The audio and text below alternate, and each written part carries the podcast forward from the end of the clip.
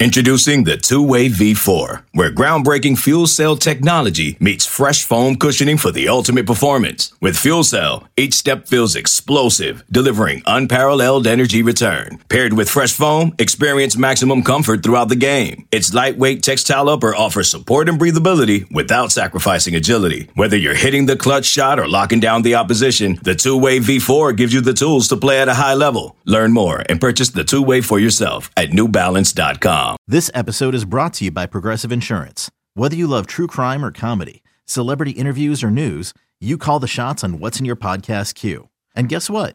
Now you can call them on your auto insurance too with the Name Your Price tool from Progressive. It works just the way it sounds. You tell Progressive how much you want to pay for car insurance, and they'll show you coverage options that fit your budget. Get your quote today at progressive.com to join the over 28 million drivers who trust Progressive. Progressive Casualty Insurance Company and Affiliates. Price and coverage match limited by state law. What's up, everybody? This is Trey Biddy with hawgsports.com, H A W G sports.com. The Arkansas Sports Cluster is about a month away. We're going to talk about some of the things to expect with that, for those of you who don't know what the sports cluster means, it's when the recruiting dead period's lifted. It's when baseball starts up, March Madness for basketball, and spring football uh, as well. All of those things overlapping at the same time. About a month away from that. We're going to discuss all that more on today's episode of Hog Sports Live.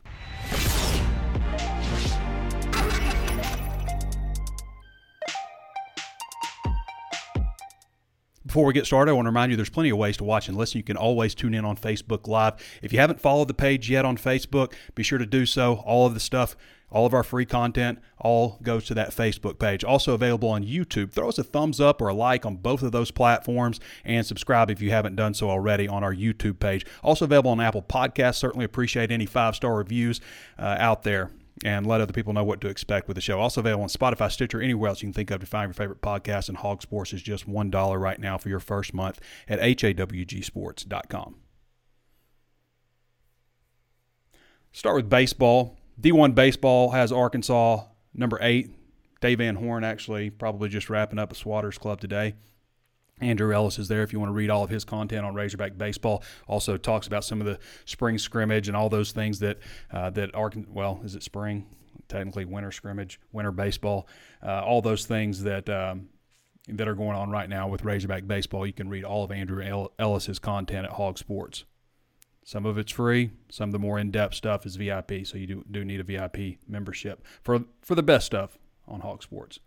So Arkansas ranked number eight by D1 Baseball right now. I think they were 11th by Baseball America.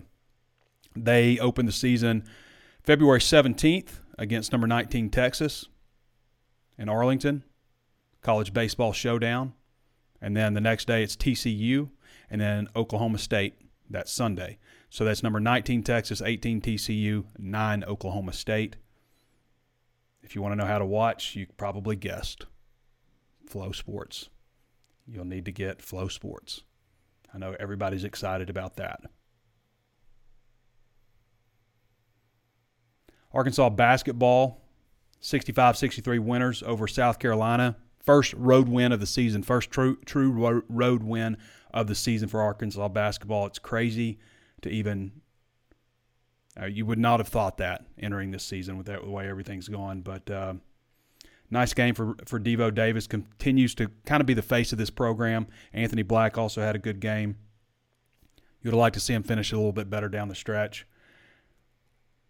You know, just looking at where Arkansas basketball is right now, five and five. They've won four straight in the SEC. Five and five overall, sixteen and seven overall. Excuse me, five and five in the league, sixteen and seven overall. That puts the Arkansas basically in the middle of the pack. Now, if you kind of look at where Arkansas was last year, or if you if you look at like what Arkansas needs to do to get to the NCAA tournament, Curtis has a great breakdown on all that. Curtis Wilkerson, for those of you who don't follow Curtis Wilkerson uh, on Hog Sports, but if you look at the baseball, excuse me, the basketball team last year, you know, obviously they were like so. Okay, so just to kind of paint this. So he's got a nice breakdown, just like where Arkansas was last year versus this year. Joe Lunardi a year ago at this time had Arkansas as an eight seed playing Murray State. Today he's got him 11 seed playing Miami. Jerry Palm had him an eight seed playing Colorado State, 11 seed this year playing Penn State. So he's got several other analysts, bracketologists, and stuff that you know kind of comparing last year to this year. I'll say this: if you look at last year uh, SEC basketball standings, if Arkansas takes care of business the rest of the way, I believe that would put them at at home. If they take care of business at home the rest of the way, I think that would put them at nine and nine overall. If you look at last year, there were several teams that went nine and nine. Alabama, South Carolina, Florida, LSU, and Texas A&M all went nine and nine last year. That wasn't enough for Texas A&M, Florida, or South Carolina. Alabama and LSU made the NCAA tournament. So you're kind of in iffy, iffy territory. However, if you look at a lot of the stuff out there, KenPom, all that stuff, net ranking, you know, they have Arkansas pretty firm in there. But obviously, this is a huge stretch coming up.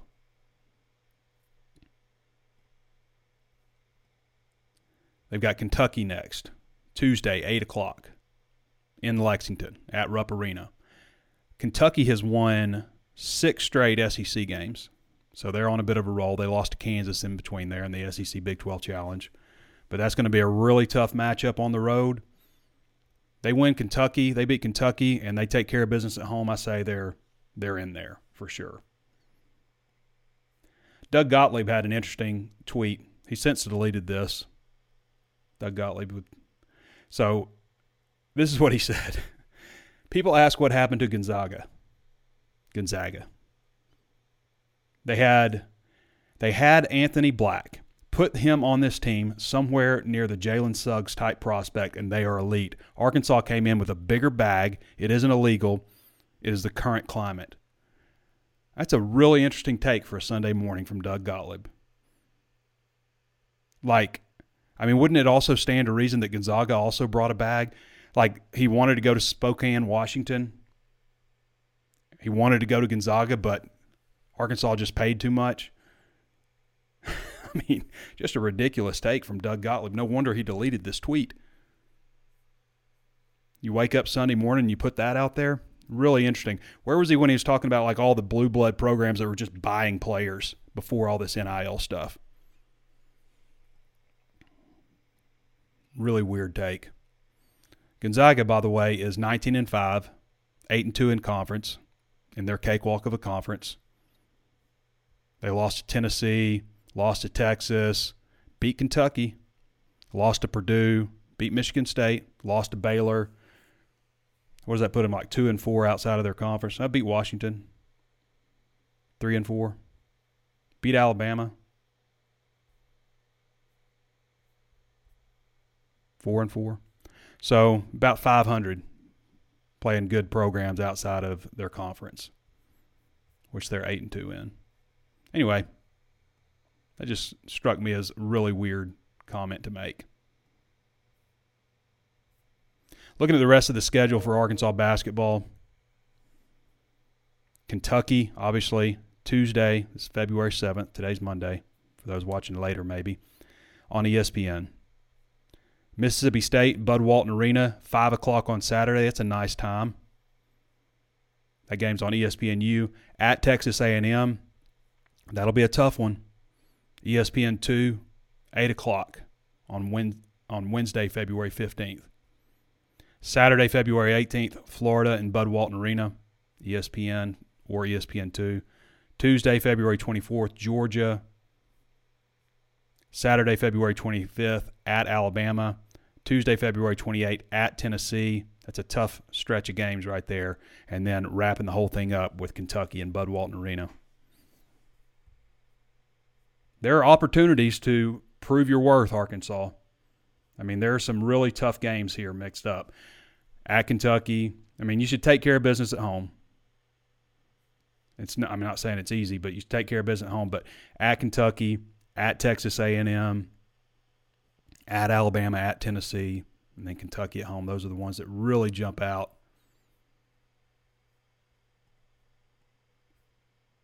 Thought this was a cool distinction for Rocket Sanders.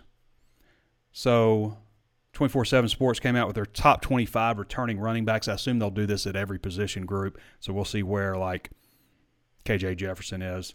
But Rocket Sanders, number three returning running back in the country. Here's, the, here's what it said about him.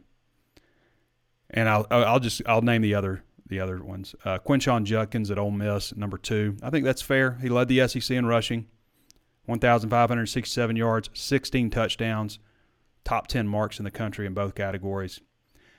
Blake Corum at Michigan is uh, is number one, the favorite to win the Doak Walker Award. So, Rocket Sanders, Arkansas quarterback KJ Jefferson struggled to stay healthy last season, allowing opposing defenses to turn their attention to slowing down Raheem Sanders. He responded by rushing for over 100 yards in all but five regular regular games. On the year, he took 222 carries for 1,443 yards and 10 touchdowns. His most productive, his most impressive performance was against Missouri, where he rushed for 232 yards and three touchdowns on 24 carries. He went over 170 yards three times throughout a simply dominant campaign. Jefferson returns to the offense in 2023, which should allow Sanders to have an even better season if the two are able to stay healthy. They've got to figure some things out on the offensive line. I think they have the answers there. It's just a matter of of getting it figured out. That's going to be a real big focus in the spring for us seeing who fits where. Bo Limmer moving inside to center, but they've got to replace Ricky Stromberg or Bo Limmer moving from guard to center, however you want to look at that. Uh, they've got to replace uh, Dalton Wagner at right tackle, Luke Jones at left tackle. So basically, they've got two returning starters back on the offensive line. You also have Ty'Kieast Crawford, who played quite a bit last year, not a young guy anymore. You know, is Andrew Chamblee, does he take over that left tackle spot? Devon Manuel, is he a guy there? It's a lot of Joshua Braun coming in from Florida. Where does he fit in? A lot of interesting things could happen on the offensive line. Brady Latham, is he maybe the left tackle? He certainly played every position, but that's going to be a big part of this. I mean, 1,443 yards and 10 touchdowns. Rocket Sanders did not have as good a finish as you would have liked to have seen. You know, the last, he obviously was hurt in the bowl game, uh, the last regular season game was it the last regular season game?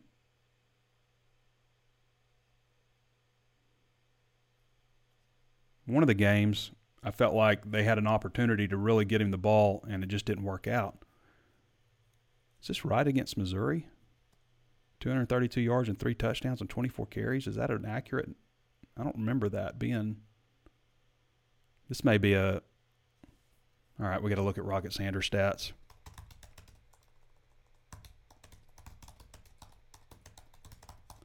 We're going to look at game by game Rocket Sanders stats because that doesn't sound 100% right to me. eBay Motors is here for the ride. Remember when you first saw the potential? And then through some elbow grease, fresh installs, and a whole lot of love, you transformed 100,000 miles and a body full of rust into a drive that's all your own. Look to your left, look to your right. It's official. No one's got a ride like this.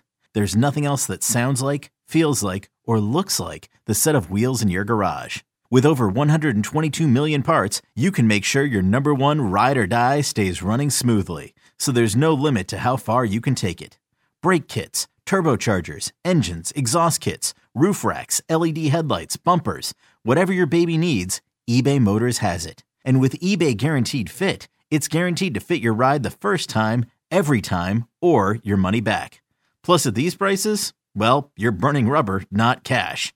Keep your ride or die alive at ebaymotors.com. Eligible items only. Exclusions apply. Okay, picture this. It's Friday afternoon when a thought hits you. I can spend another weekend doing the same old whatever, or I can hop into my all new Hyundai Santa Fe and hit the road. With available HTRAC, all wheel drive, and three row seating, my whole family can head deep into the wild Conquer the weekend in the all-new Hyundai Santa Fe. Visit HyundaiUSA.com or call 562 for more details. Hyundai, there's joy in every journey. It's not right. They mistook Ole Miss. They messed up. And so there's a typo in there. Against Ole Miss, he ran 24 times for 232 yards and three touchdowns. I didn't think that sounded right because I felt like in Missouri there was an opportunity for him to you know, take over the rushing title, and he only had 10 carries for 47 yards. I need to point that out to somebody. Got that wrong. 10 carries for 47 yards against Missouri. The big game was against Ole Miss. Uh, and then in the bowl game, he only had three carries for 17 yards because he got hurt. He got rolled up kind of from behind. So there was an opportunity for Rocket had he stayed healthy against Kansas, had he gotten the number of carries that he should have gotten against Missouri, that's way too many, way too few carries. Uh, there was an opportunity for him to surpass Quinshon Judkins and also surpass Alex Collins to be the highest ranking running back uh, in the S, in, in Arkansas history, not named Darren McFadden. I think Alex Collins had 1,500 something. I can't remember exactly what Alex had, but um, yeah, I thought that didn't sound right. I'm going to have to email somebody. So, what's next for Arkansas football? A lot. There's a lot going on. So, spring football, the red white game, for those of you who haven't heard yet, it hasn't been publicly put out by the university, is going to be April 15th. Okay. The uh, football spring starts on March 9th. Okay. They have 15 practices they're allowed. And the way it's setting up, they haven't like outlined this specifically yet, but the way it sets up, the red white game will be the 14th practice, and then they'll hold one after that. They did not do a red white game last year because of the Garth Brooks concert, if you remember.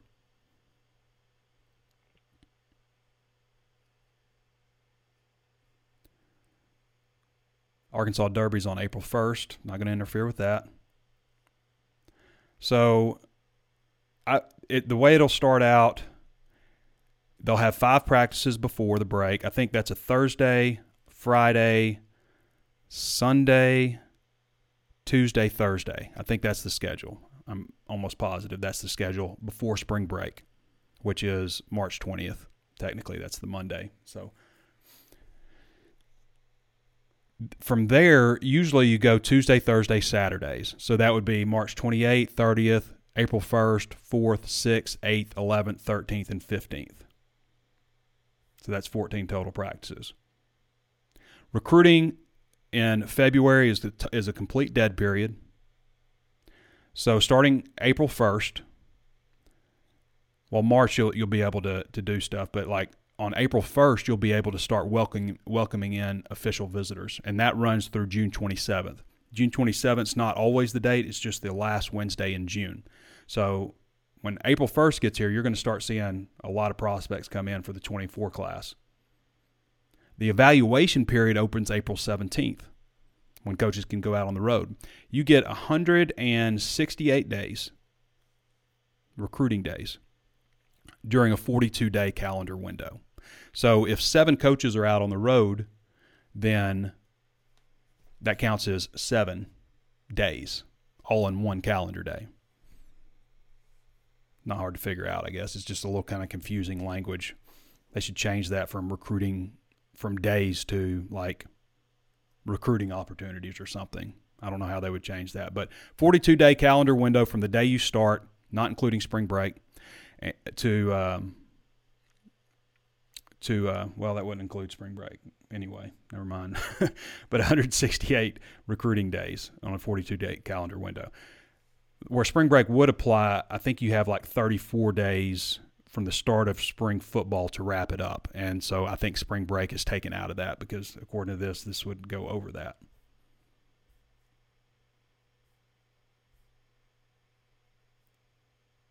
Transfer portal window opens on May 1st and wraps up on May 15th. That's going to be a wild 15 days.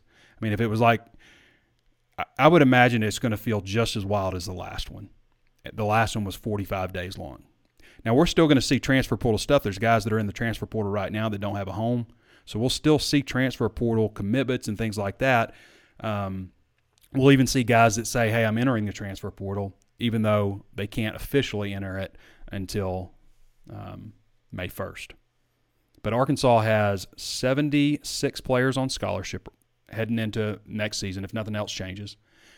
76 players on scholarship. I think we talked about Cade Fortin. Cade Fortin will count against 2020. He'll count against 2022 class retroactively for this semester, and then next semester in the fall he'll count against the 2023 class. So that puts Arkansas at 76 total players. We've kind of outlined where Arkansas needs to go, what they need to recruit to fill up the rest of the roster.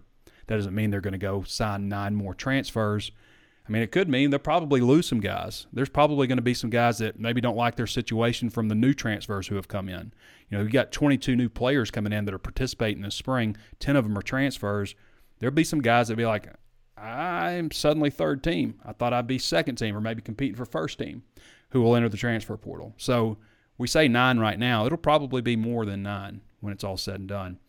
You know, Arkansas has had, I think, 26 total players who entered the transfer portal.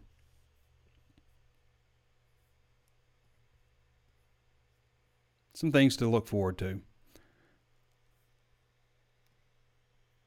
I do want to flip over to questions. This is kind of going to be a, a question driven show today, so we're going to rely on you guys to to get a few questions in.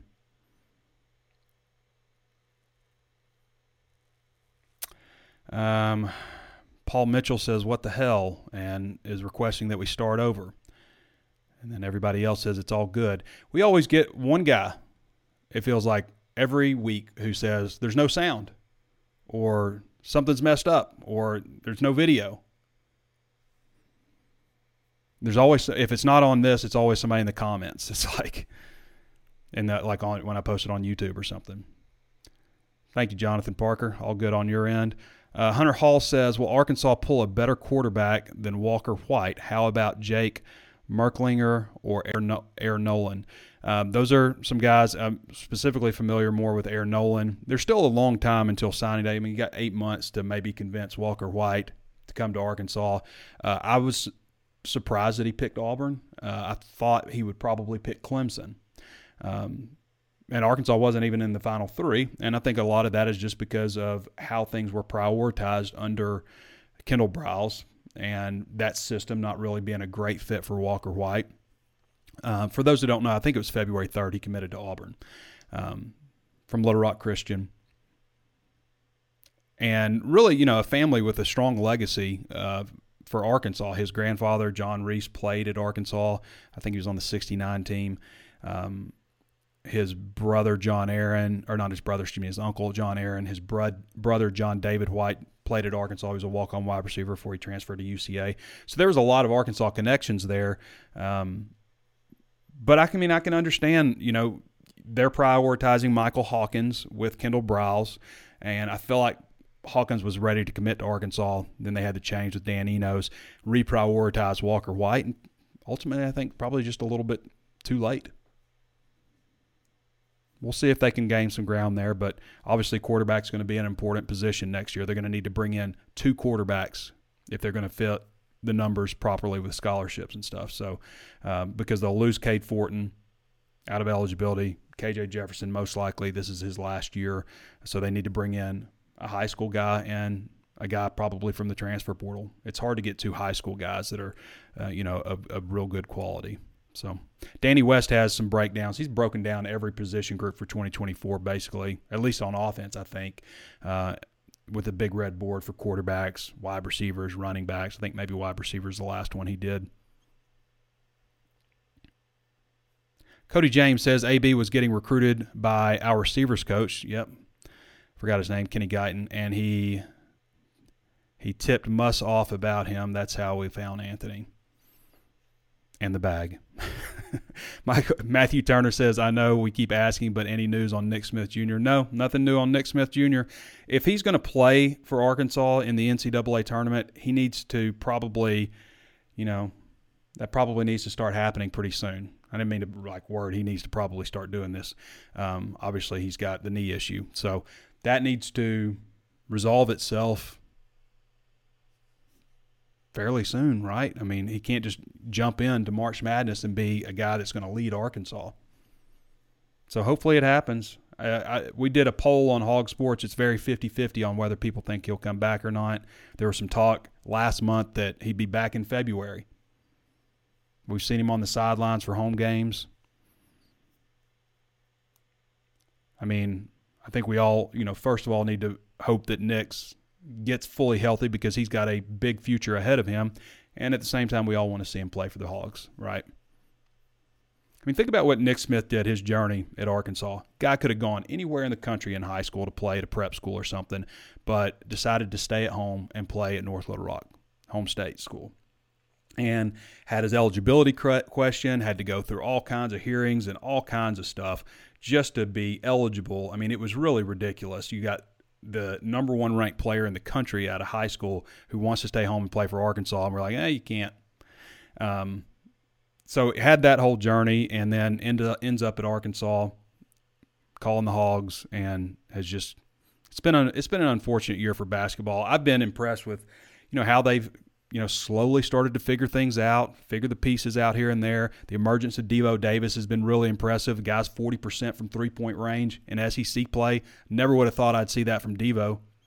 Just figured out where he needed to step his game up. Um, so Arkansas has figured some things out. I don't know that I would say that this is an Elite Eight team, not without Nick Smith Jr.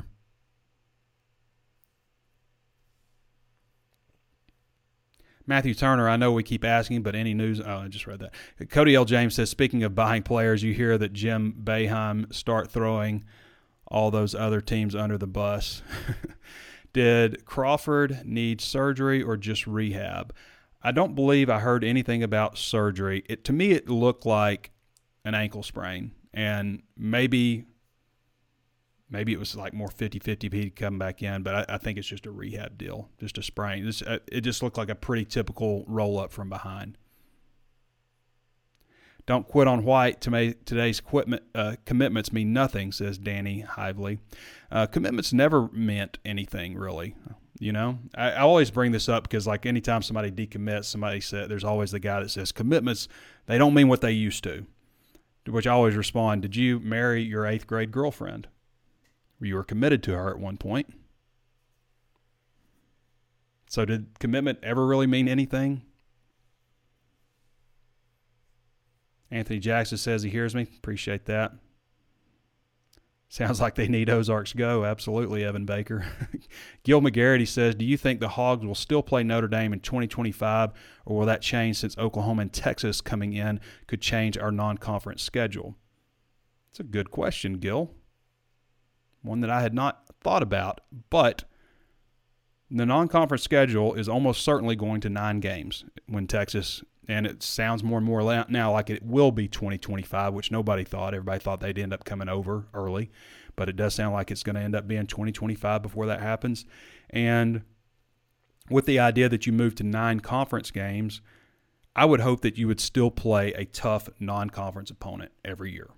I don't want to see them play f- three teams that they should easily beat, three teams that they pay to come play one a one off game uh, in Fayetteville. I just I'm hoping that everybody continues to play one Power Five or Power Five type team like Notre Dame, BYU, um, one of those teams every year continues. I hope. And then just two, you know, easier games. I would like just to see one, maybe one easy game as a warm up game, like your first game of the season. You play an easy opponent, and then let's get it on after that. Cody L. James says, What's your too early prediction for the baseball season? We're going to have Andrew Ellis come on next week after things kind of get get gearing up for the uh, the college baseball showcase, and he'll talk to us more. You don't want to hear any of my thoughts on baseball. I'm just I'm not good at it. I'm not passionate about it. I mean, yeah, I follow the Hogs, but I am. Uh, I would argue probably that everybody watching this video right now knows more about Razorback baseball than I do. I stick to football, commenting on basketball. That's that's my that's my niche. Niche. Niche? Niche. Jonathan Parker says, I think with all the transfers this year is becoming is because the coaches weren't able to hold camps during COVID years. Most of them are going to smaller schools. That's a good point, Jonathan Parker. And, and, Sam Pittman spoke about that a little bit, just how difficult it was to evaluate prospects, especially that first year, the 2020 class. I mean, they're looking off film. You know, they're not getting the guys in camp. Now, having said that, when you get guys into camp stuff, you still mess up. One of the things that always annoyed me a little bit about Bret Bielema, who I always like Brett, but I mean, my best friend annoys me too, you know. But one of the things that always annoyed me about him is he would get so bent out of shape over recruiting rankings and how much he would trust his guys over, you know, guys at rivals or 24 7 sports. Um, and like what makes them qualified and, and all this kind of stuff. But the truth of the matter is, when you bring in a recruiting class, half of those guys are not going to pan out. You're going to miss on half of them. I mean, that's just the way it works. So for you to trash recruiting rankings because they're not 100% accurate when you're also you have probably more resources you think you're more qualified and you still miss on half the class or more i mean that's that's a bad look and i'll say this too like when guys go to the nfl they get all the high school tape all the college tape they have you know psychologists medical examiners everything that they could possibly want to evaluate a prospect. And they're still going to draft JaMarcus Russell. They're still going to draft Ryan Leaf. They're still going to make colossal errors all the time. They're still going to draft Tom Brady in the sixth round or whenever it was. I mean, football is it's a hard thing to evaluate. Now, the odds that you like are ranked a five star prospect and you go to the NFL are very high versus you're a two star. Now, two stars make it to the NFL draft. It happens. A lot of times, if you go to those profile pictures of guys who are two star recruits, there is no profile picture. Um, there's very little information. Maybe they didn't go to camps or anything, or uh, maybe they hit a big growth spurt afterwards. Things like that. Things that you just can't measure. You know, if guys aren't going to camps and stuff, it's kind of hard to evaluate them. So a lot of times that's where a two star comes from. But like the odds of you being a five star and going to the NFL are dramatically higher than if you're a four star, which are dramatically higher than if you're a three star and onto a two star. That always bugged me a little bit that Bret would take every national signing day and just start slamming recruiting services. And it started because he had a class at Wisconsin that was ranked like 51st. Again, I like Bret, you know, personally. I find myself rooting on Illinois. Dustin Hoofman says, agree or disagree. New coaches have done a good job recruiting, replaced two coordinators, and we still have big names committing to the Hogs. I like the guys that they've added in. I like, out of all of them, I mean, I like Travis Williams a lot, but like the newer new guys, I was really impressed with Marcus Woodson. And if you look at what Marcus Woodson did, by the way, we got to get some more questions in, or this is going to be a short show because I got like one more. If you look at the guys, like if you look at what Florida State did in 2019, the year before he arrived there, they were 13th in the ACC in pass yards given up. Last year, not only were they number one did I say SEC? ACC. Not only were they number one in the ACC in pass yards given up, it's like 165 yards a game. They were fourth nationally. So they go from one of the worst pass defenses in the country to the time he got there. His title there, by the way, is defensive backs coach and um, passing game coordinator for the defense. That's a pretty dramatic turnaround. He's also known as a hell of a recruiter. Some Florida State fans are a little upset with him because of the way the Travis Hunter thing went. Okay, he was the lead guy for Travis Hunter. They had him all the way until National Signing Day, and he flipped Jackson State with Deion Sanders. Now he's going to Colorado. But that was, you know, kind of one thing that Florida State fans were a little upset with him about. But I mean, look what he did on the field, and, it, and you know, we're talking about fans on message boards and stuff, and these are your usually your most diehard, the guys that know everything about the inner workings of football. But in this day and age, also, and when I say that, I mean like message boards, like people who are like on twenty four seven and stuff. My experience, anyway. Nothing against you know free message boards or anything. Um, that's just what I generally look at the, the the pay message boards. So I think Arkansas is getting a hell of a recruiter with him and a guy with a really proven track record who also has some really good familiarity with Travis Williams from their time at Auburn. He's the guy that really jumps out to me personally. Darren Wilson, I think, is really intriguing too. I thought he really handled himself well up there. I did not know that he was being pursued by two other SEC schools. LSU was one of them. I don't think Pittman named the other one, but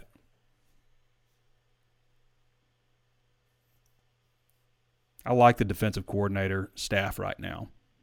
And really, there's an opportunity. If you look at it, you're a defensive coach, and you look at Arkansas, what they did last year, I would think, hey, you know, it basically, I mean, Arkansas's defense may have been the worst in the SEC. It was definitely the worst pass defense in the entire country. Dead last. 131st out of 131. There's an opportunity to say, you know, as one of those guys, look what we did to this secondary. They got some work to do. It's not going to be easy. But yeah, I think they they hired some recruiters. Anthony Jackson says, "Do you think Ford or Dunning will transfer after this season?" I used to always never talk about transfers, but in this day, it is something that you have to talk about. Back before the transfer portal happened, it was there was like I think it was like forty percent of your roster in basketball was going to transfer. Um, I think it's even more. It's higher now. There are two players that are on this team who were on the team last year, Devo and Kamani. So, do I think Ford or Dunning will transfer after this season? I certainly hope nobody takes this the wrong way, but yeah, I do. I mean, I don't know that they're planning on transferring or thinking about it. I just know that they're not playing. Do I think eventually they could be good players for the Hogs if they stuck around? Sure, I do. Um, in this day, nobody really sticks around, though. They just don't. Do I? I, I would hope they stick around, but yeah, my gut. You're asking for my gut opinion. It's that uh, yeah, they'll transfer. Just kind of the way things are. Matthew Turner says, as the roster stands today, who do you see as our starting lineup with football? Wondering which of the new guys end up starting. That's a good question. It's a lot of question. So, offensive line, Beaux Limmer at center, left guard, Brady Latham, two returning starters from last year. I like Ty'Kieast Crawford at guard, so I'm going to slide Ty'Kieast Crawford in at right guard. I will go at right tackle. That's a tough one. You know what? Even though I like Ty'Kieast Crawford at right guard, it's still about getting your best five on the field. So I may put Joshua Braun at right guard, even though I don't know a whole lot about him. I'm just kind of you know basing off of things I've heard. Um, I'm going to go Joshua Braun at right guard, and I'll go with Ty'Kieast Crawford at right tackle. And then I've got a battle with Devon Manuel and Andrew Chamblee at left tackle. Tight end. Um, Tyrus Washington, I think, will be your tight end. I just think, you know, Nathan Bax is the older guy, but when you talk about, you know, a guy that's, you know, been in college for a while, so brings some experience, played in five games last year, still was able to maintain his red shirt because of the rule with the uh, um, with the bowl game, you being able to play a fifth game in the bowl game. Um, I just think you know experience with playmaking ability when you combine those two things. That's that's Tyrus Washington. I, I think the other guys, Luke Hasz and um, Shamar Easter, will play. Easter not enrolled early, but um, I think those guys will play. I also think those guys can split out a little bit. At wide receiver, I mean, I'm going to go with the tra- with the transfers. I would be interested to see if Isaiah Sategna makes a really big jump from last year to this year. You know, he had some health issues last year also. But I would go with uh, Isaac TeSlaa, Andrew Armstrong, and um, Tyrone Broden. I think I'll go with those three. With some serious push with Bryce Stephens and Isaiah Sategna. And hey, don't cl- count out Sam Mbake. Don't count out Jaedon Wilson. Those guys have a lot of potential also.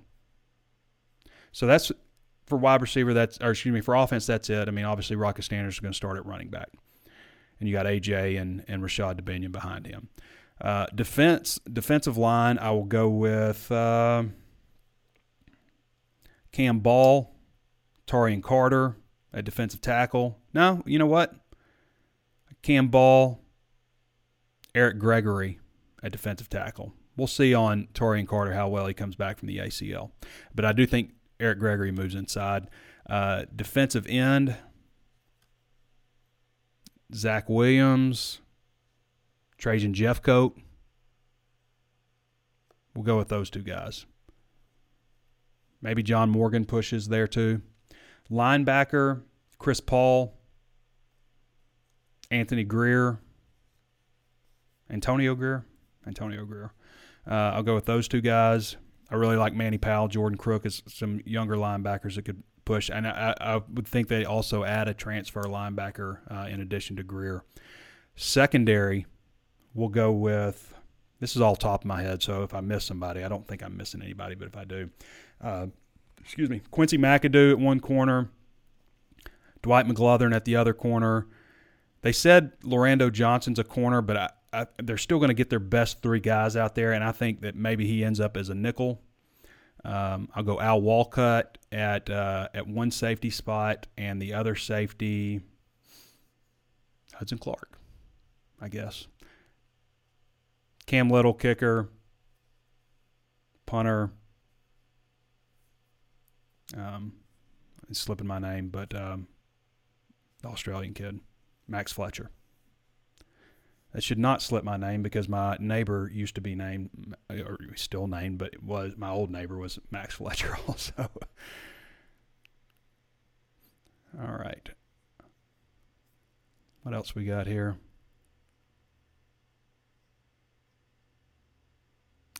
Dustin Hoofman says, What are your thoughts about how our O line and D line stack up to SEC standards? O line, I think, is stacks up well. Uh, I think the D line will too. It's just a matter of, you know, do you have the depth on the interior? How well does Taurean Carter come back? When you talk about, you know, how things could look, Taurean Carter coming back, Cam Ball, I think absolutely is right there, SEC caliber too. Um, so those two guys, and then you have uh, Eric Gregory, I think he'll move inside, 6'4", 303 already, listed as an end last year, but they'll play more four-man front this year. Um, who am I leaving out? I feel like I'm leaving one guy I meant to talk about out. Cam Ball, Taurean Carter, Eric Gregory. They need to get they need they need at least one more defensive lineman out of the transfer portal. I know that. Um, Nico Davillier, I think, is another guy that has a lot of potential. I think he'll end up being inside. I like. I think they're the the end spot is in good shape, and I think they're okay on the defensive line. I don't know if I would say like SEC standards. What do you mean by that? Like, do you mean like you know the tenth best defensive line in the SEC could still be better than any of the defensive lines in the Sun Belt? You know. But I don't. I w- I wouldn't say like I don't feel like this is like an upper tier SEC defensive line right now.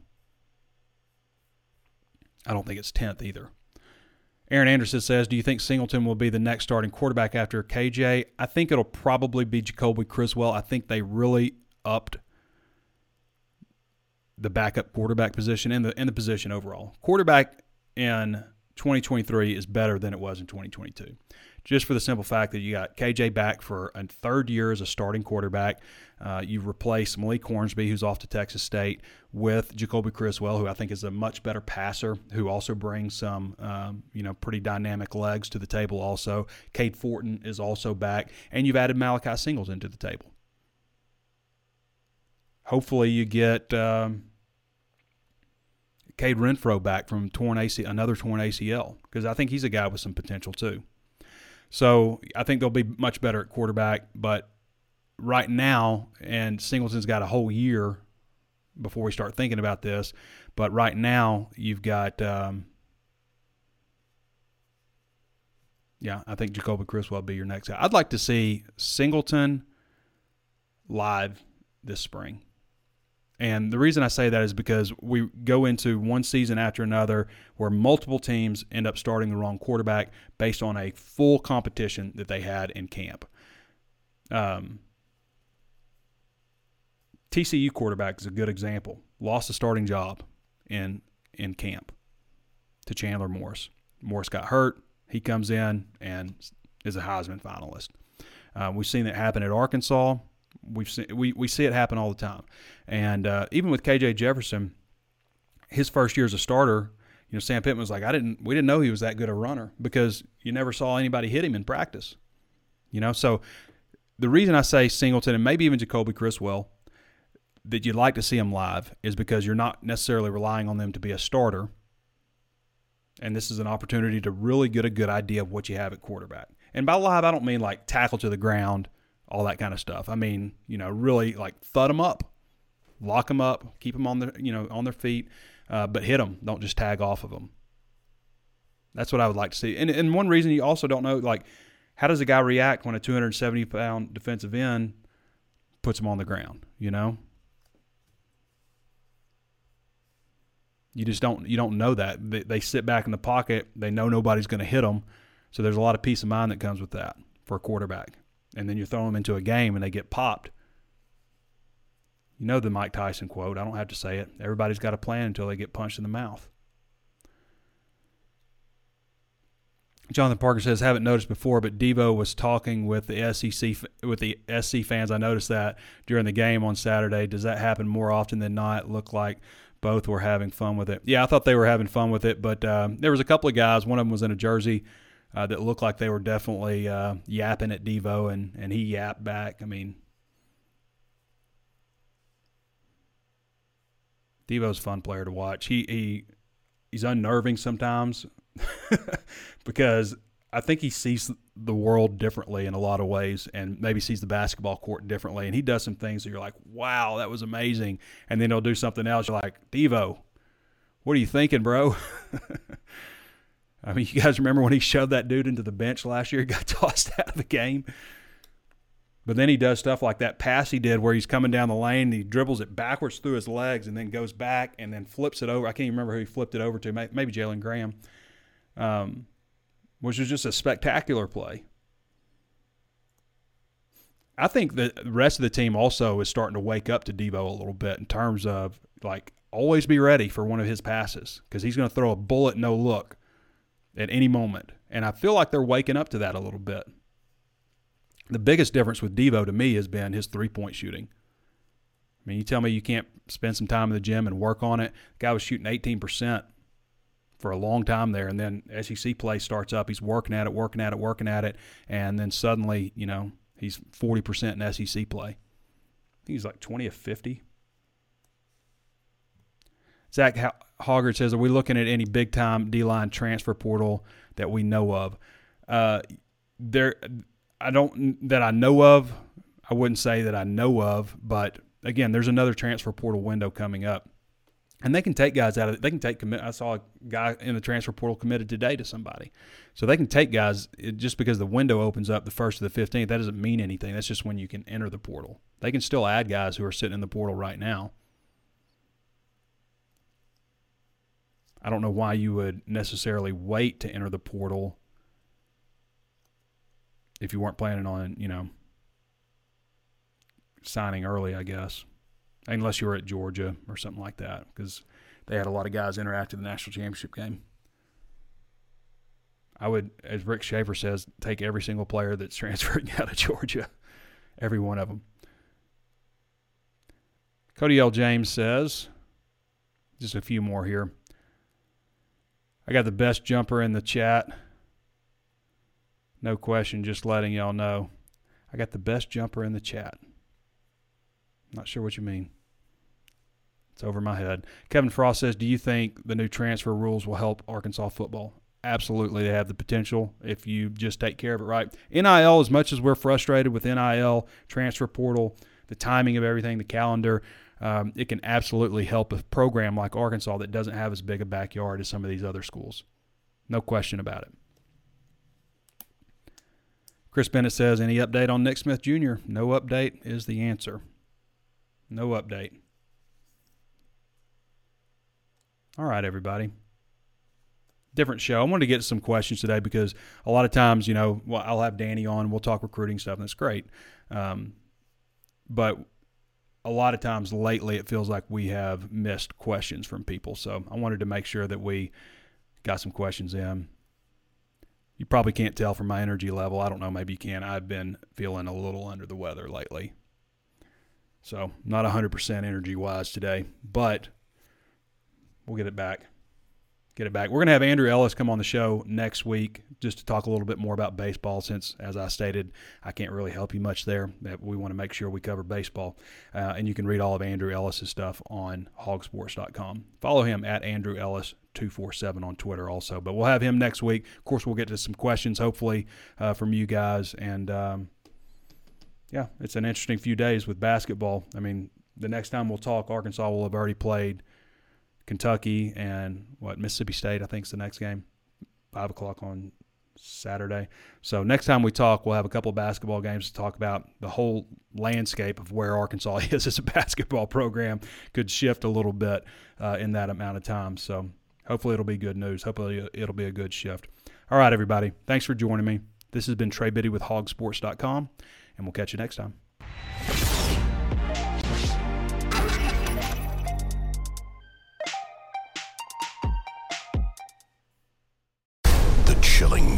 Original docuseries on Paramount Plus.